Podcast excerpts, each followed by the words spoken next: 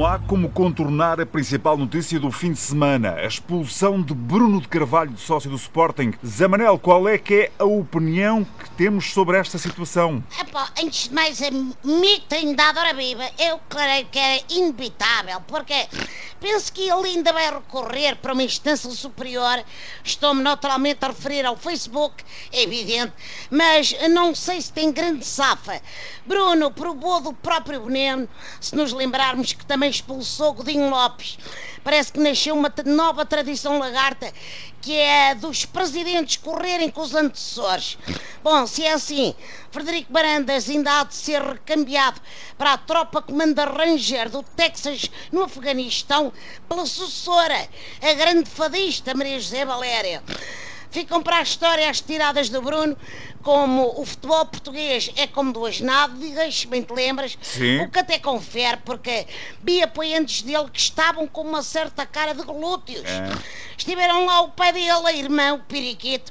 Aquilo parecia mais uma ceia de Natal da família Carvalho. Faz-me espécie, porque eu nunca fui pelo culto da personalidade, nem brunismo, nem biarismo, nem Jorge Nunismo.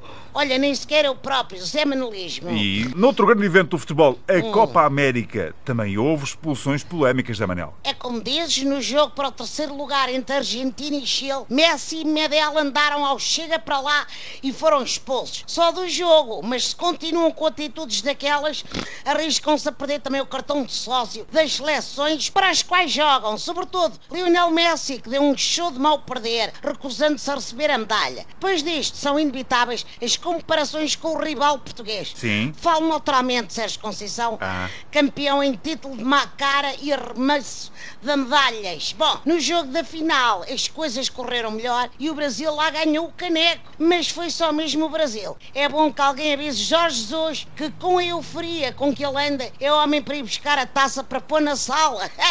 Catano. Bom, deixa-me ir que eu tenho que passar na farmácia para ver se me abasteço de anti-inflamatório. Ah, sim.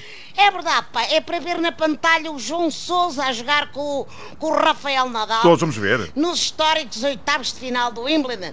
Aquela coisa de virar a cabeça de um lado para o outro. Toque, toque. a- exatamente atrás da bola. É pá, ténis. É, no fundo, estás a ver? É como se a gente fosse a atravessar a rua, mas assim numa estrada brumelha. Mas causa muito trucicolo. Força, puto, e abraço. Grande abraço, até para a semana, Zé Manel.